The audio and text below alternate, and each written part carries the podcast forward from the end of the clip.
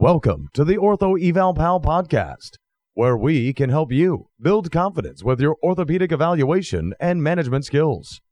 We hope you enjoy the show. And now, for your host, Paul Marquis.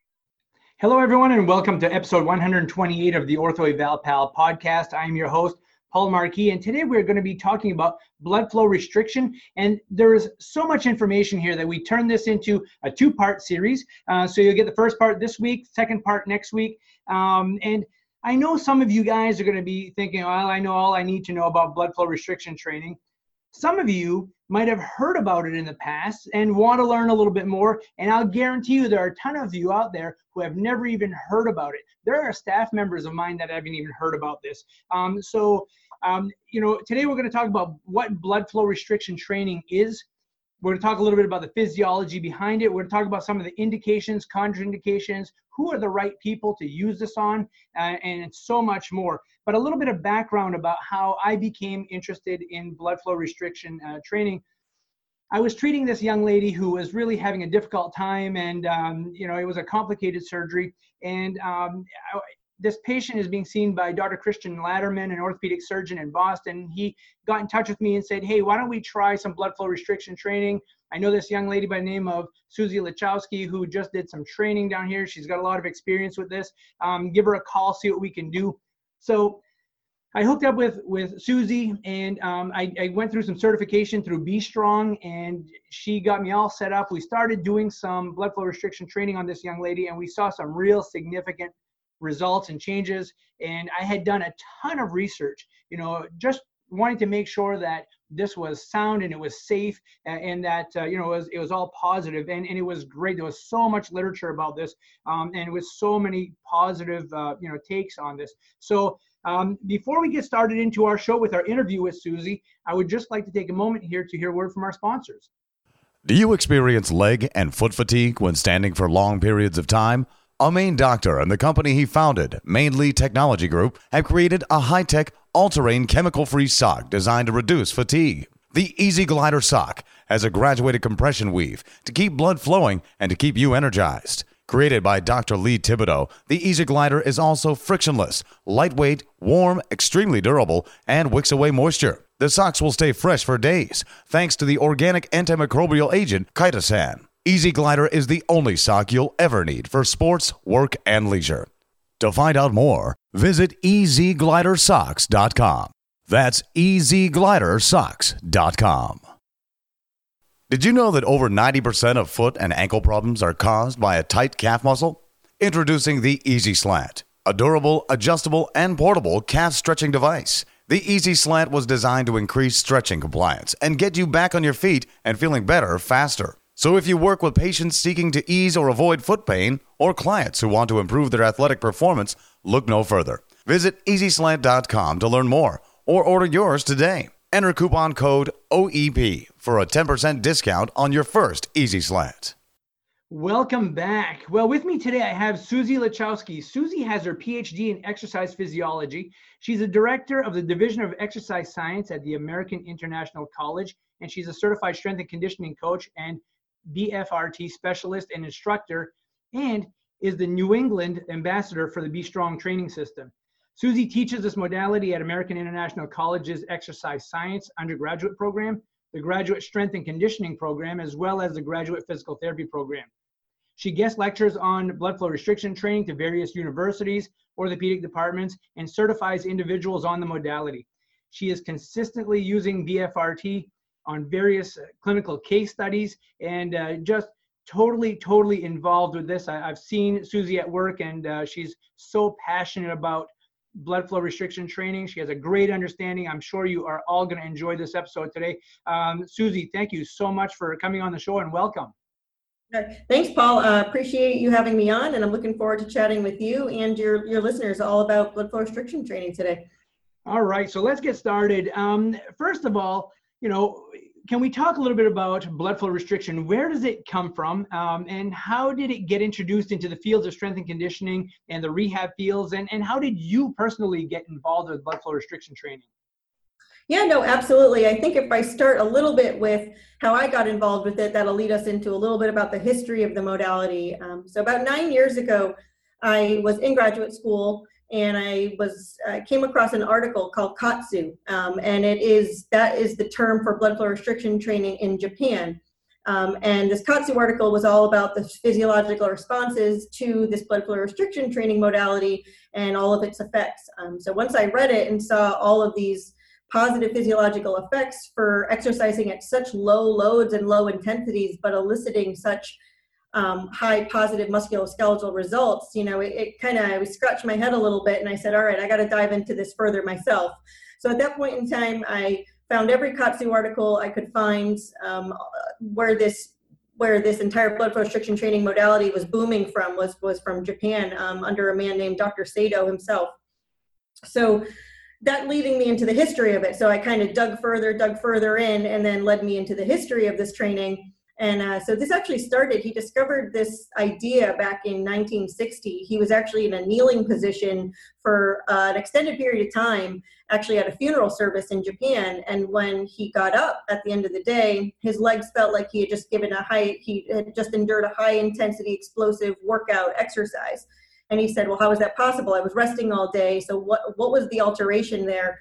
And he concluded that he must have been cutting off or restricting some sort of blood flow to his limbs so from there that kind of sped up his idea to experiment with this. Fast forward a few years what um, he actually injured his knee and his ankle in a in a skiing accident and he had a full length leg cast put on. Um, so and during that time he experimented on himself with different belts um, you know restricting blood flow to that limb that was injured and doing some isometric exercises. Um, when he went back for a six week appointment what they found was usually you need to put on a brand new leg cast at that point because there's just so much atrophy and so much muscle wasting but they actually found that there really was little to none. And his injury his knee and his ankle were actually those spots that were injured weren't tender anymore. So he didn't need a new leg cast. And from there on he was like all right i'm definitely on to something. So from there on brief uh, brief overview is for the next few decades, he was experimenting with different protocols, different types of devices, you know, tubing, bands, all this other stuff, and perfecting what's the safest and the most um, most easy to use, as well as then.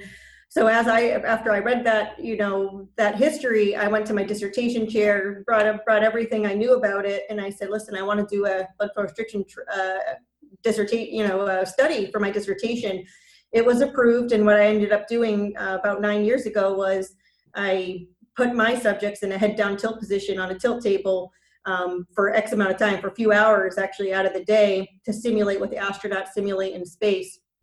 And then I had them perform an exercise uh, regimen and with using blood flow restriction and I measured anabolic hormone release at that point. So my whole conclusion I wanted to be that could we apply this modality to astronauts while in spaceflight as well as my biggest conclusion was this is a type of modality that should be applied to them when they're home and they're so atrophied and de- decreased bone mineral density. So that's an overview of how I got into it and then I kind of took it off from there um, and the history of it all, so to speak. Yeah, cool. I remember when I went to your class, it was, uh, you know, obviously a very interesting history behind this. How would you say that the equipment and the technique of doing blood flow restriction uh, therapy or training has changed in the last, you know, 10, 15, 20 years? I mean, you've been doing it a lot longer than I have, obviously. Um, but, you know, talk to me about some of the equipment. How has it, has, you know, and let's talk about safety also when we're talking about this, uh, your thoughts on that. Yeah, no, absolutely. That's a great question. Um, so Dr. Sato was ahead of everyone else's time with regards to trying all of this. So he was the one experimenting with the, you know, the the tourniquets, the belts, the tubing, all of these other type of things. Um, see, and then you know, via pretty much via trial and error to make you know what was best, what was safest, what was the most you know provided the best results consistently as well. However, the issue with that type of uh, issue with that was as he was perfecting his his system was that it really wasn't easily accessible or readily available to others in other parts of the world. I remember eight years ago, I wanted to get one of these systems to use because it was the best one to use, and I wasn't able, you know, wasn't able to get the funding or the training or you know at that point in time. So many of the rest of the world had to kind of do what he did and start experimenting again with elastic bands and tubing and belts and so forth, and I'll pretty much rewrite history for what he was already doing um, over time. So when you actually go out and just Google search or you just look up blood flow restriction devices, uh, you will find a multitude of devices and uh, literature out there. And it can be, some of it's good and some of it's bad, so to speak, right? So there's there's some that are not so safe devices out there to use and um, but can some of these not so safe devices produce some sort of positive results yes that doesn't necessarily mean you should be using those devices um, in those cases right so I have like like you just stated, I had actually worked with a number of different devices over the years. So I've actually been able to do a lot of trial and error case studies and um, application with different clients um, over time.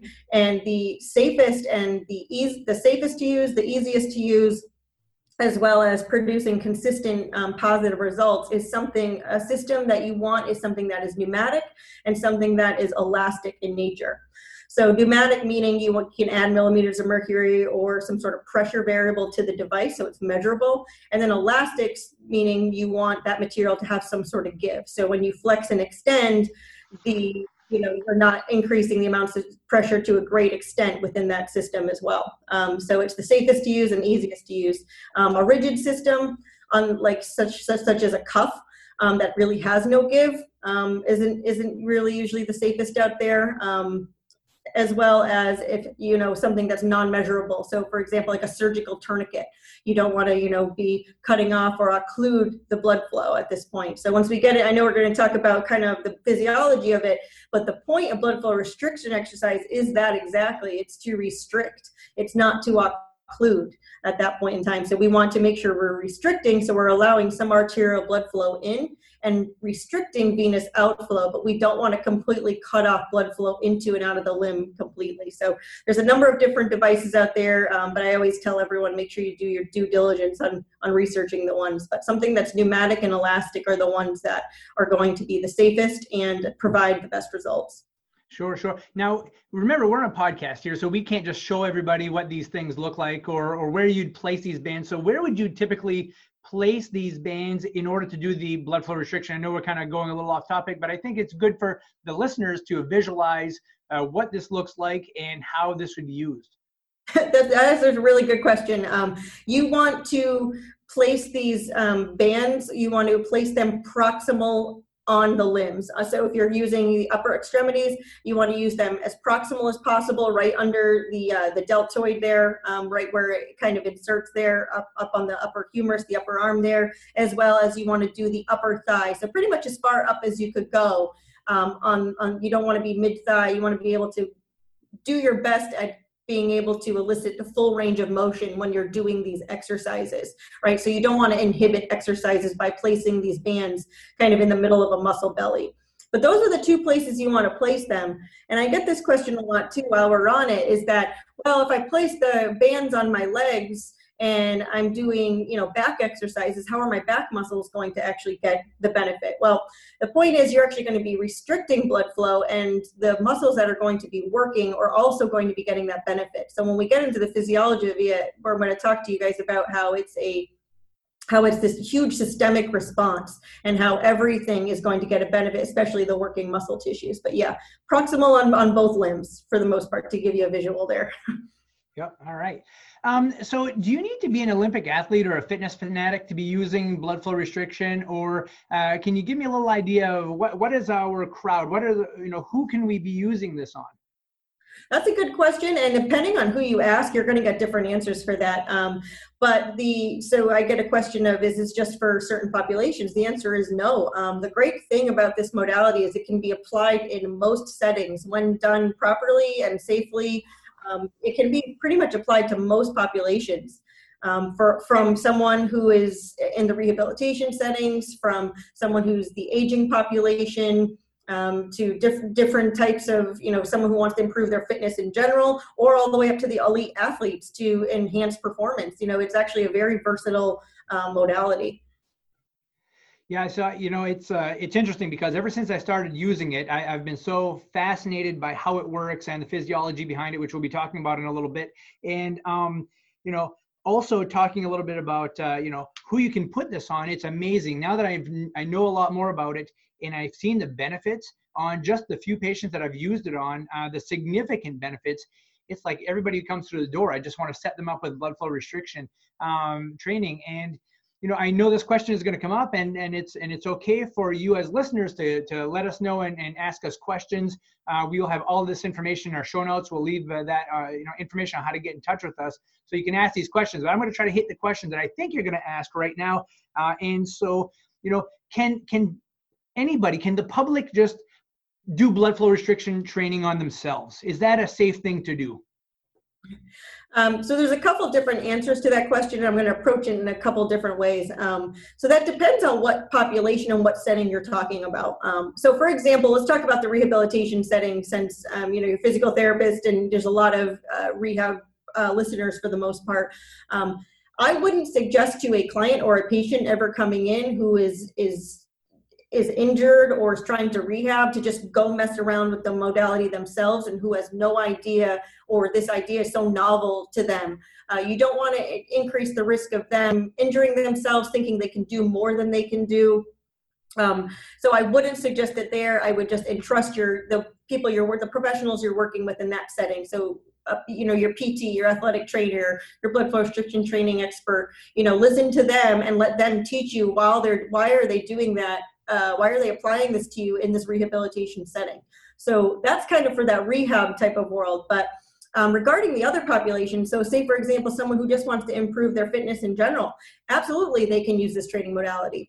Um, however, again, um, I suggest to consult with an, if you really have no idea what this modality is, cons- consult with someone who is well versed in this field so you can apply it correctly to yourself to enhance your fitness levels. So if you are going to apply it to a client or a patient, so if you're a healthcare professional, strength conditioning coach, physiologist, you should definitely be certified um, because you want credibility, you want to be the expert in that modality at that point in time, and your patients need to know, and your clients need to know why are you why are you applying this to me? You know, is this safe? And you want to have all those answers. Um, so again, you should definitely be well educated in that sense. But yes, it's kind of universal. Anyone, anyone, anyone can use this modality when done correctly. Yeah, I don't think I would have felt comfortable just setting up a patient and saying, "Here's a blood flow restriction set and take it home and use it."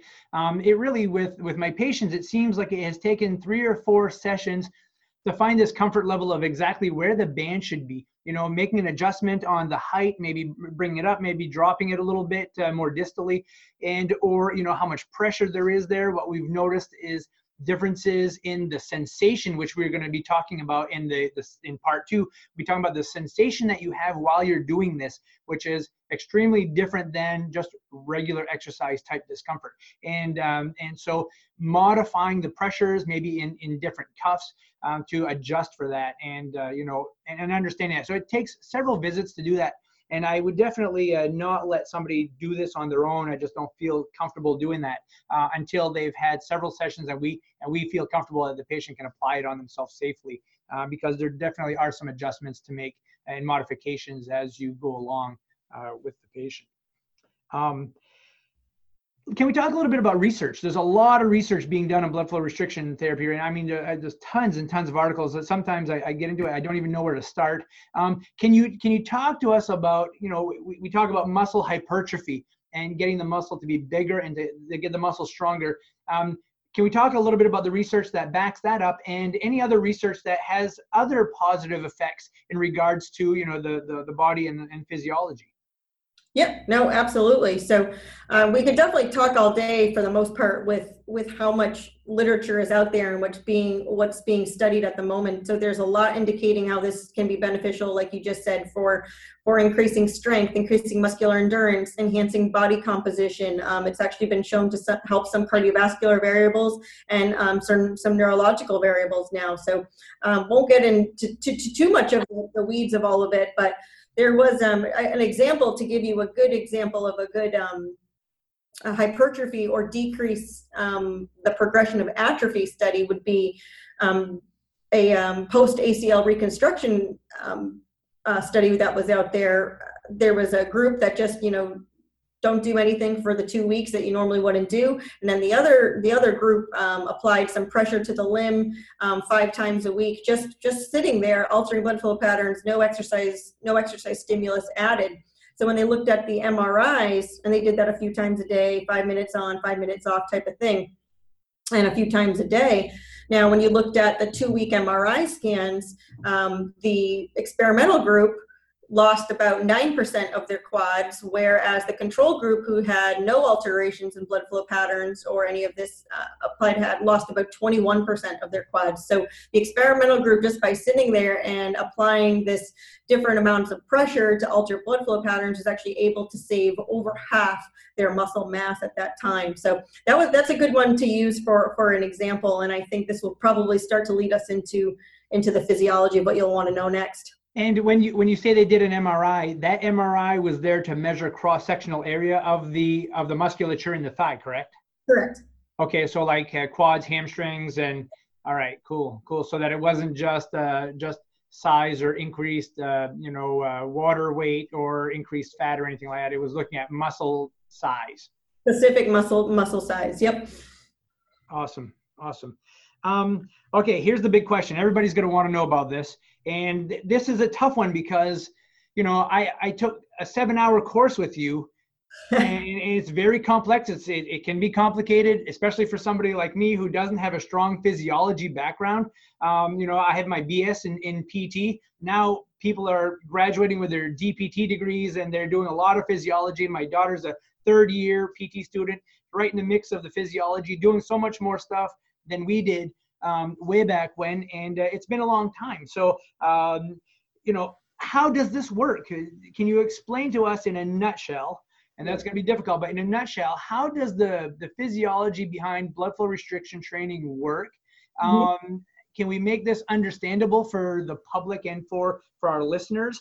Mm-hmm. And um, you know, hit it. And and if people have questions, they can certainly get in touch with us before the next show, and we can try to answer those also. Yep, absolutely. This most likely will be probably my lengthiest answer for you, but I do want to, like you said, I want to put it in the most basic of terms so that everyone can really understand what is occurring. So someone might, like you said at the beginning, oh yeah, I've heard of blood flow restriction, but then some people who are so novel to this idea is like, well, that can't work. That's got to be dangerous type of thing. So when you actually sit back and learn about the physiology of what's happening, it all makes sense from a musculoskeletal point of view. And I'm going to so, stop you for a second, only because, like, when I first got started into this, the first thing that went through my mind was like, "Oh my gosh, this isn't safe." And then my wife, who's a physical therapist, when I explained all of this to her, she's like, "Ah, this isn't safe." And she's a physical therapist. And my daughter, was a PT student, she's like, "We can't do this. This isn't safe." And now that I've looked at all this and you've explained it, it's it, it brings it all to light, and it's and it does make sense, and it is very safe. So I'll have you continue with that. Oh, absolutely. And don't the, the last you know, since I've graduated, I've, you know, and I've been dealing with this, I, I, I meet that type of resistance all the time, and I still do. Um, so I'm like, hey, you know what? Just let me guest lecture for you. We'll talk about it. I'll show you the modality. I'll show you the research, and we'll do it ourselves. I'll bring out the Doppler, all these other things to show you certain things. And then once you sit back and learn about the physiology, everything adds up and it makes sense. Um, so we're going to start with um, just, you know, for example, not spend too much time on it, but just to get you in that mindset um, with strength in general um, from a traditional sense. Um, we're going to talk about that really quick because this is going to help you really understand that physiology of what's going on with the blood flow restriction training right? So just stick with me for, for, for, a minute. So in order to increase strength and hypertrophy, let's just stick with that for now, of your muscles, we know you need to progressively overload that muscles using the principle of progression, right? So we usually need to lift heavy weights to see increase in strength gains and so forth for to, to a greater extent, right? So you want to progressively increase the weight lifted. So for review, we have three three muscle t- major muscle fiber types, right? That make up a whole muscle, and they're all mixed in within within a big muscle itself. We have our type one, our type two A, and our type two B muscle fibers. So in general, the fiber types that respond best to an increase in strength and hypertrophy are those type 2B muscle fibers, right? And those are the ones that we want to activate. However, they're also the hardest to activate. So when we talk about type 1, type 2A, type 2B, Type 1 muscle fibers are very small in diameter. they have a small alpha motor neuron, you know, related to them. So they're the ultimately they're the easiest to activate. And our body likes the path of least resistance. So we're always going to activate those first. And then our type 2A, and then our type 2B. However, our type 2B muscle fibers are much larger and they have a bigger alpha motor neuron associated with them. So it takes a lot more like of a load or force in order to recruit those. So usually when mm-hmm. we're recruiting those, we're we're lifting heavy weights, so anywhere from you know 65 70 80 80% of our one rep max we need in order to recruit those those bigger muscle units right? So but the problem is is what we are talking about that's why we're here today is that not many populations can lift heavy loads and can exercise at very high intensities to activate those type 2b muscle fibers so how can we do that and blood flow restriction training is the answer um, so, like I said, the ones that respond most to strength and hypertrophy are those type 2B muscle fibers. So, we got to somehow try to activate those in order for us to increase protein synthesis, strength, hypertrophy, because we want those muscle fibers to respond to get stronger and increase muscular endurance and all that. Okay, so now that we've kind of did that quick review, it takes a lot to really activate those. So we got to lift heavier weights, but like we were talking about, a lot of populations, sometimes the aging populations, an injured population, or just people in general don't like exercising at extreme high weights or high intensities, right? So how can, but they need to increase strength and muscular endurance. So how can we do that? And how can we activate those type 2B muscle fibers that are going to give us that increase in strength more so than anything? Um, and like I said, blood flow restrictions is, is, is pretty much one of those modalities that's an answer out there for us. So the goal for blood flow restriction training, again, to reiterate, is to allow some arterial blood flow into the limb, but to restrict venous outflow. Again, we don't want to include occlude. So we want to lift very light loads. So normally if we were lifting 70% of our one rep max, we want to look at about 20% of that, right? So we actually are lifting very, very light loads, but by altering blood flow patterns, we're going to see the same physiological benefits as if we were going to be lifting those heavy weights, right? And here's how. So as we restrict blood flow to the limb, we are decreasing the amount of oxygen nutrients that are coming to the area that our muscle fibers need in order for us to keep exercising, right? And those type 1 muscle fibers that are recruited first love oxygen and those type of nutrients to work off of. So since we're restricting nutrients, those type 1 muscle fibers are going to work but then poop out very quickly, right? So then what's next? based off of size order principle, we have to tap into the type 2A, type 2B muscle fibers in order for us to keep exercising. So as we keep exercising and different muscle fibers are getting tired, those larger order muscle fibers are going to be activated. So then as metabolic waste builds up, um, as because again, we're restricting blood flow, we're creating that pooling of that blood within the limb itself. So we're restricting clearing the waste products. And when we restrict clearing the waste products, we have to activate more muscle fibers to keep exercising. So before you know it, you're pretty much going to activate your entire limb, and then you're going to get all these muscle fibers involved. And then again, those are the ones that are exercising that are going to respond to strength and hypertrophy.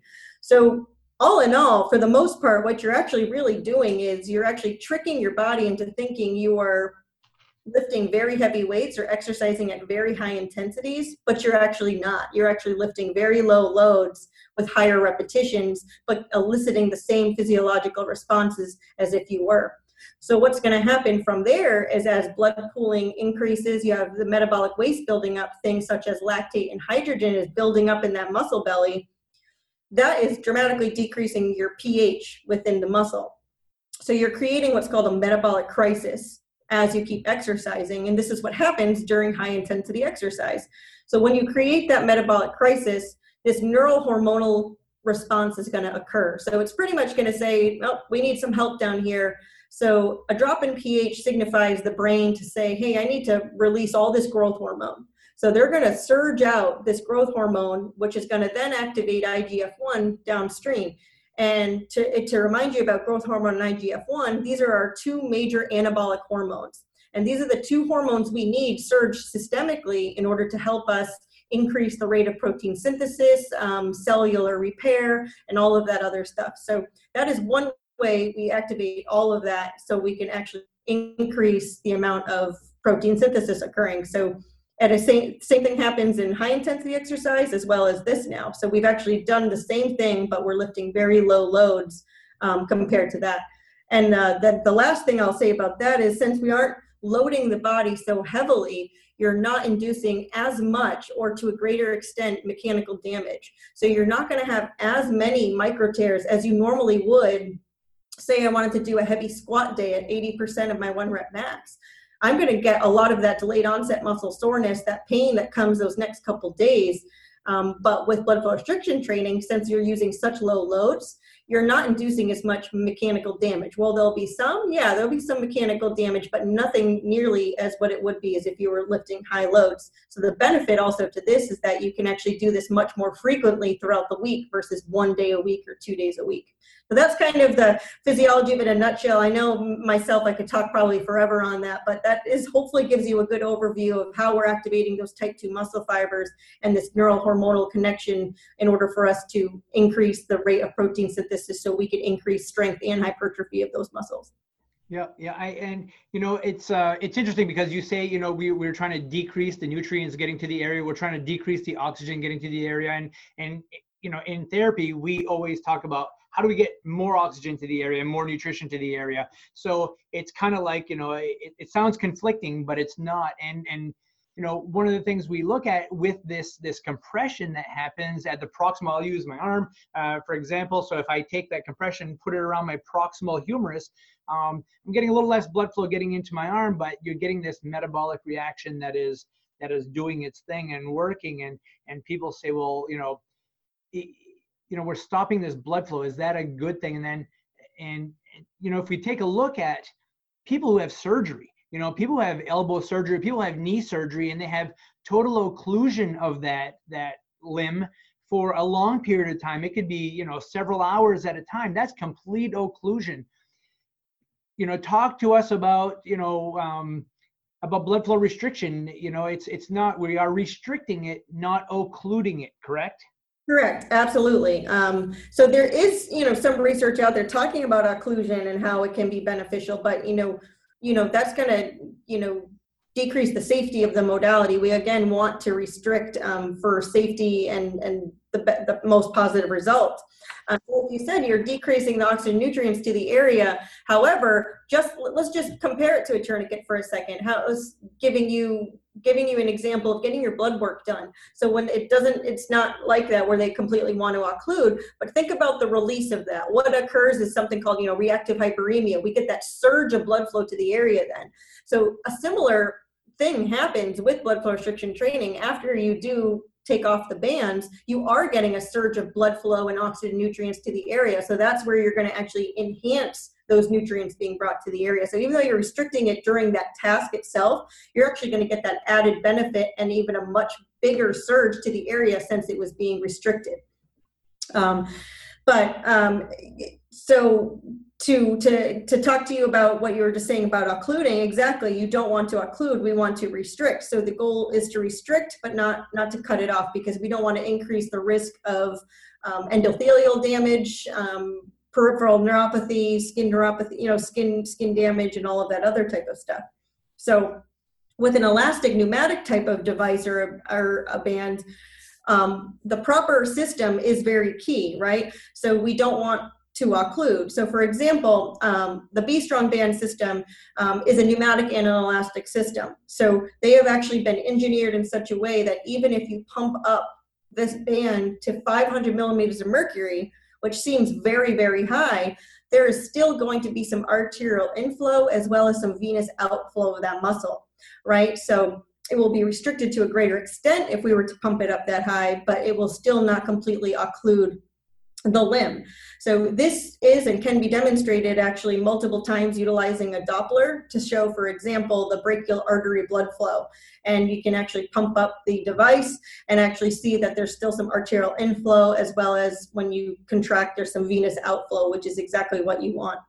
Um, Dr. Jim Stray-Gundersen and Sean Whalen have actually developed these pneumatic and elastic bands to ensure um, uh, safety and ease of use to, to pretty much to the greatest extent. Now, however, not all devices are created equal, like we touched upon before. A rigid or a non-elastic system can occlude that blood flow at very low pressures um, being applied to the limb. So even if one is exercising below that limb occlusion pressure where it would normally be cut off, as one flexes and extends that arm, you will still be partially, you know, you're pretty much be occluding it here in and out all the time during that exercise regimen. So again, you just want a device that's going to be the safest and easiest to use um, because you don't want to increase the risk of some sort of uh, cardiovascular endothelial damage at that point. Great. Um, and I think it's important that people understand, you know, that this is safe if utilized appropriately. Um, and, uh, you know, wow, there's so much information there. Um, you know, the good thing about podcasts is that you can rewind this, you can listen to it whenever you want, you can break it down, um, and it's there, it's evergreen, it's going to be there for a long time. So, um, you know, there is a lot of information here, but you can always go back, listen to it again, and um, you know, and, and that will be that will be helpful. I've done that several times with several podcasts myself, just to make sure that I'm getting the right information, um, you know, whatever it is that I'm doing. So um, I want to thank you, Susie, today for for helping me with this. Um, you know, I, I, bring people on who are so much smarter than me because uh, you know I have my little niche. I, I do orthopedic stuff, and I'm I'm good at that. Um, but you know, when we get to the physiology and, and topics of this sort, uh, I really appreciate you know people coming on and uh, giving me their their knowledge and uh, and all that information for everybody out there. Um, so thank you, Susie, for uh, for coming on to the show. Absolutely, I appreciate it. Thanks, Paul. I, I greatly appreciate you having me on and, and starting to talk about uh, blood flow restriction training. Now, Susie, if somebody has a question for us before the before next week's show, uh, because we're going to be doing a part two to this, um, how could they get in touch with you? I you I have all my information in the show notes, but uh, how what's the best way to get in touch with you? Um, uh, feel free to, you can email me. Um, I'm definitely, I'm up on the American International College website and my email is up there under um, science, which is susan.lachowski at aic.edu or uh, my personal email, which is suzq229 at gmail.com. Um, feel free to, to, to, email there as well. Um, I'm happy to answer any questions um, al- along the way and, and chat with anyone. If you do email me and prefer a phone call, I'm happy to do that and set that up with you, you as well. All right, great.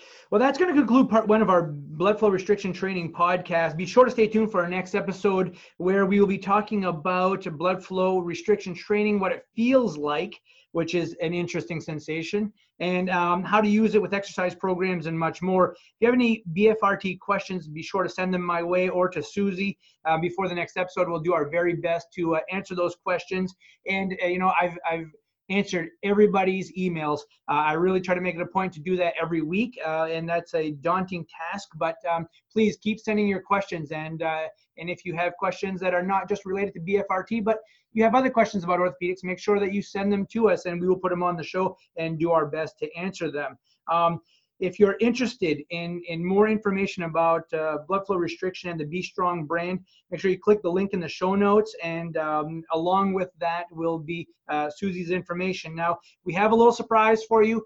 We're leaving this for the end of the part two program that we have coming up. So make sure that you don't only listen to this one, but you listen to the next one right to the end. And uh, we're going to have a little treat for all of you who are listening to our show. Um, but in the meantime, folks, uh, these are trying times with this COVID-19. Um, it's it's a challenge. This this disease, uh, this this virus is affecting everybody in one way or another. And um, I want you to make sure that you stay safe, you check on your neighbors, and uh, try to stay as healthy as possible. Uh, I wish you all a great day, and uh, till our next episode, um, I wish you the best. Take care. We hope you've enjoyed the show. For some more awesome content, go to orthoevalpal.com.